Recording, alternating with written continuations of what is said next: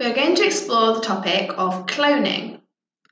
Clones are genetically identical individuals produced naturally by asexual reproduction. However, clones can also be made artificially. In animals, they can be cloned using embryo transplants and adult cell cloning.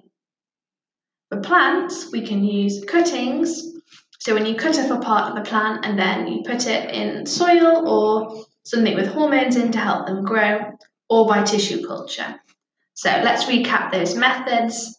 For plants, we use cuttings and tissue culture, whereas for animals, we use embryo transplants and adult cell cloning.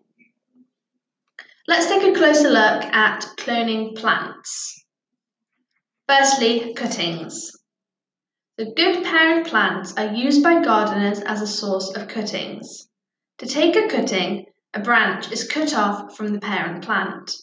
Hormones are then used to encourage the roots to grow and the cutting is then planted. Planting cuttings produces clones of the parent plant, so they'll be genetically identical.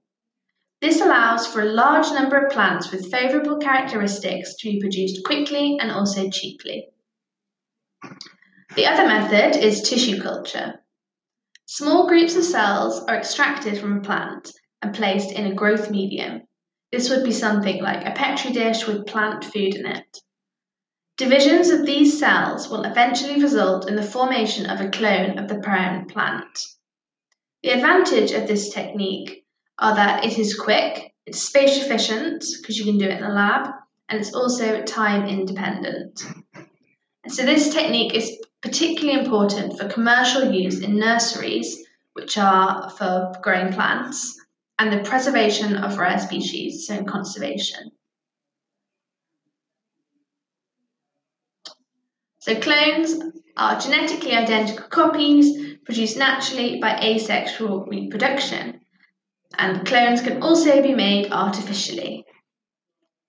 So if you think about the stormtroopers in Star Wars, they're all clones because they're all genetically identical, or they all look the same, which is why they're called clones.